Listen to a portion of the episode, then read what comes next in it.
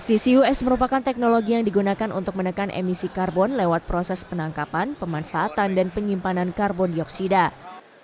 Selasa siang, PT Pertamina menandatangani kesepakatan dengan sejumlah perusahaan yang bergerak di bidang minyak dan gas serta investasi untuk mengeksplorasi inisiatif transisi energi melalui teknologi CCUS. Melalui kerjasama ini, Pertamina berharap dapat menjajaki penelitian yang lebih mendalam mengenai teknologi produk rendah karbon yaitu CCUS. Menurut Pertamina, sejauh ini mereka berhasil menerapkan teknologi CCUS di lapangan minyak Jati Barang, Jawa Barat. Alhamdulillah kita uh, memiliki uh, storage capacity yang uh, cukup besar yaitu 400 gigaton CO2 storage sehingga banyak negara, banyak industri yang tertarik untuk kerjasama dengan uh, Pertamina. Khususnya adalah karena kita sudah berhasil melakukan CCUS ini di uh, Jati uh, bersama dengan partner uh, dari Jepang dan hasilnya juga bagus. Dan saat ini uh, proyek kedua adalah di Sukowati kita lakukan CCUS juga.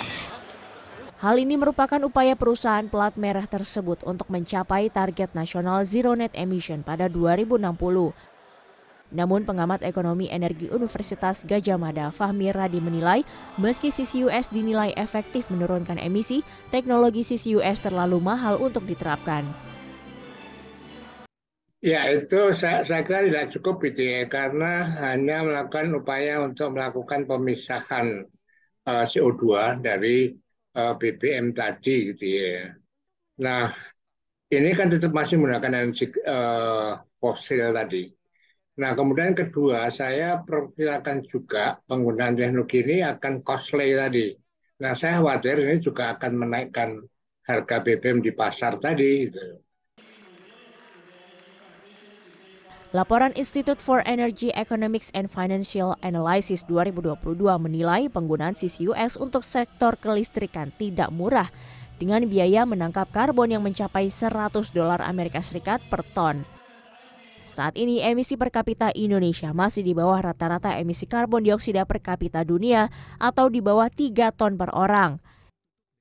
Indonesia merupakan salah satu negara dengan tingkat emisi tinggi yang menandatangani perjanjian Paris pada 2016.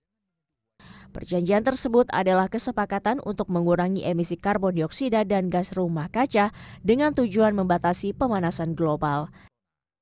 Karmel Mursalim Ilham Aji, Tangerang, Banten.